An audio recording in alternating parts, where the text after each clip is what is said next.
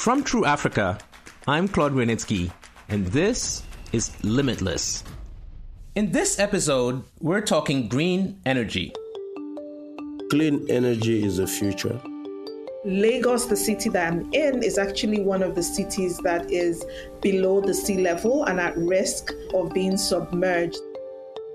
There's been a bit of hypocrisy between the West in how it deals with Africa. Welcome to Limitless, the podcast that asks the questions that matter for Africa. We're looking for African solutions to African problems. In each episode, we're asking three guests one question that matters to Africans. And, no surprise, they don't always agree. The Limitless podcast is supported by the U.S. Department of State and the Scene Fire Foundation. When it comes to climate change, Africa will be one of the continents which is hit the hardest. You're probably already seeing the effects of the changing climate where you live. There's no escaping the fact that much of this is out of the continent's control. Africa is responsible for less than 4% of greenhouse gas emissions worldwide. But we're here to talk about African solutions to African problems. So, although the US, China, India, and other economies need to cut down on their reliance on fossil fuels, what about us? Can Africa prepare for the century ahead? Can green energy power our future? Our first guest is self made Malian businessman Samba Bathily. He's launched ventures in over 18 African countries, including Akon Lighting Africa, a renewable energy initiative I worked on with Samba and the American Senegalese hip hop artist Akon. Yes, that one. So, Samba, can green energy power Africa's future? Clean energy is the future, and clean energy is part of the solution. Because the good thing about Africa like uh, the king of Morocco was saying in one day I was in a meeting. He said, "Le retard de l'Afrique," that means the, the fact that Africa is left behind, could be also an advantage because we will avoid some of those mistakes. If you take today most of these developed nations, big chunk of the pollution of the world is created by them. And in this time of climate change, uh, Africa could be a green economy because one of the competitive advantage of Africa, we have a lot of sun, we have winds, we have a lot of uh, gas.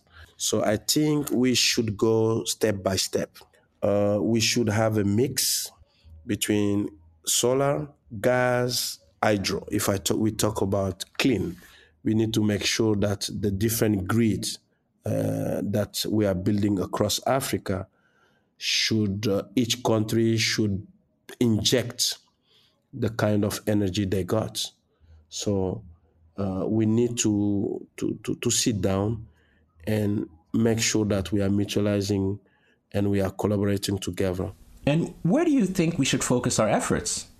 So, talking about uh, green energy, also solar, particularly, I'm involved.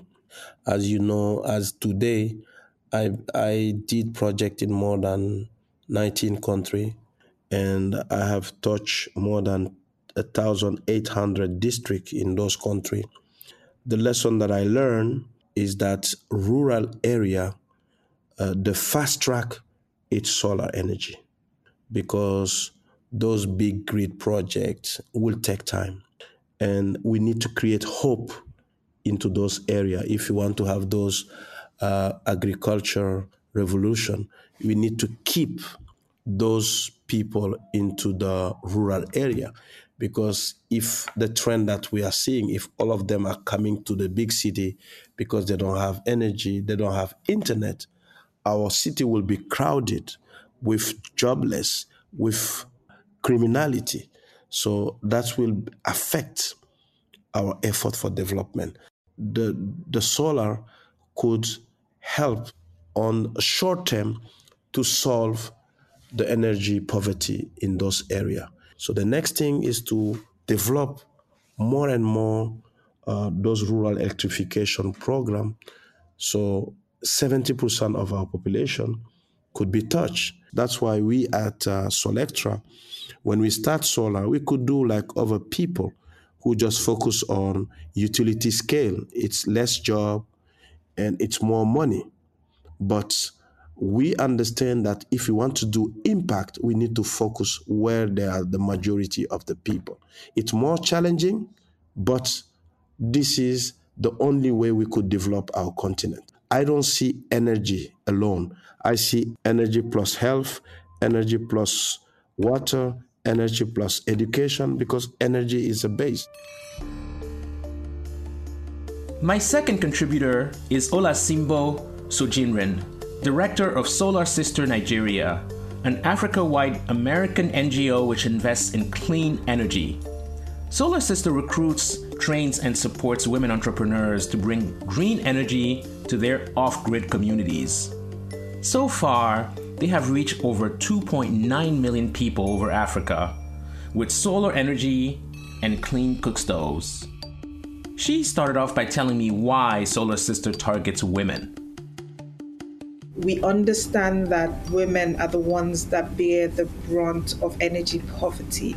Um, and energy poverty is just the lack of access to modern energy services. So, women are the ones who are tasked usually with the um, running of the house, how food is cooked, how you know energy is managed in the home, and so um, we have a deliberate strategy to target women or to um, make women the workforce, thereby being the solution um, to the challenge and being in charge of um, distributing this, this, this solutions, this clean energy solution. There's been speculation and actually forecasts that state that by 2050, around half of the new energy that is installed across the African continent is going to be renewable energy. Is this something that you feel is achievable? Specifically, if we look at the fact that solar prices have uh, been reduced by over 80% over the last decade. Yes, um, I mean, I think that's the goal. I think um, from all the reports I've seen um, and all the big agencies working on this, everyone, you know, ha- is attesting that we are not on track. However, um, urging players, especially the big big players, to um, to I, I, don't know, increase the urgency to ensure that we can meet this target because that's really the target 2050 net zero, um, or even, you know, in Africa, as you said, 50% um, renewables. In Nigeria, for instance, we have a target to have 30% of our total energy production to be renewables by the year 2030, which is just around the corner. So, um, yes, a lot of um, advocacy and uh, even like um, projects are geared towards um, trying to see if we can meet this target because we all agree that we are in a climate crisis um, and Lagos, the city that I'm in, is actually one of the cities that is below the sea level and at risk um, of being submerged if we have an increase in, in, in the sea level. So it's really something urgent. It's something that um, we're taking really seriously. Um, and trying to see how we can move towards increasing renewables, which we know is um, a mitigating factor for climate change. Our third guest is Linda Mabhena Olagunju. She is the founder and managing director of DLO Energy Resources Group, a wholly African female owned independent power producer. The company currently operates one of Africa's largest wind farms in the northern Cape of South Africa. They have solar projects under development in Nigeria, Botswana, and South Africa.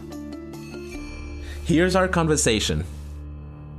So, what do you see as the potential for green energy in a country like South Africa and maybe all over the continent as well? In terms of renewable energy, it's a relatively new concept on the African continent. By new, I mean at least less than 20 years in terms of actual projects coming online. Um, however, that being said, the continent has really moved to get a number of projects uh, nationally on their grids. The key thing to remember what stalls projects, renewable energy projects on the continent, goes back to why we don't have electricity from any other resource generally available on a, on a, on a stable supply, even coal, even gas, etc. And that revolves around infrastructure and projects that are bankable. So currently, renewable energy in South Africa makes up less than 10% of our national supply. And that is due predominantly to the rate at which government has gone on to procure renewable energy projects. And remember, South Africa has one of the most aggressive government backed renewable energy programs in sub Saharan Africa. So, if South Africa is only sitting at a meager less than 10% of its power source coming from renewable energy, you can deduce that the figures, you know, uh, are less as you operate throughout the continent. And the reason for that, I said, is that the projects that you find on the continent are not bankable predominantly. And the reason for the lack of, uh, of bankability revolves around the fact that there isn't the adequate risk allocation, the adequate government backing to make the projects work. Remember, investors are not charity workers, they are there to build projects for a profit. And if there's a risk that that profit is not going to come, they're not going to invest. What do you think, Linda, about the United Nations global target of net zero, which means cutting greenhouse gas emissions to as close to zero as possible? For oil producing countries, there's been a bit of hypocrisy between the West in how it deals with Africa uh, or the rest of the world when it comes to their position on um, hydrocarbon resources such as oil and gas. In one breath, you hear, you know, the undertakings in COP26 saying, for sure, we are going to move away from, uh, you know, everything that is dirty energy. Um, I mean, the delegates themselves landed in private jets that are fueled by oil, as you know.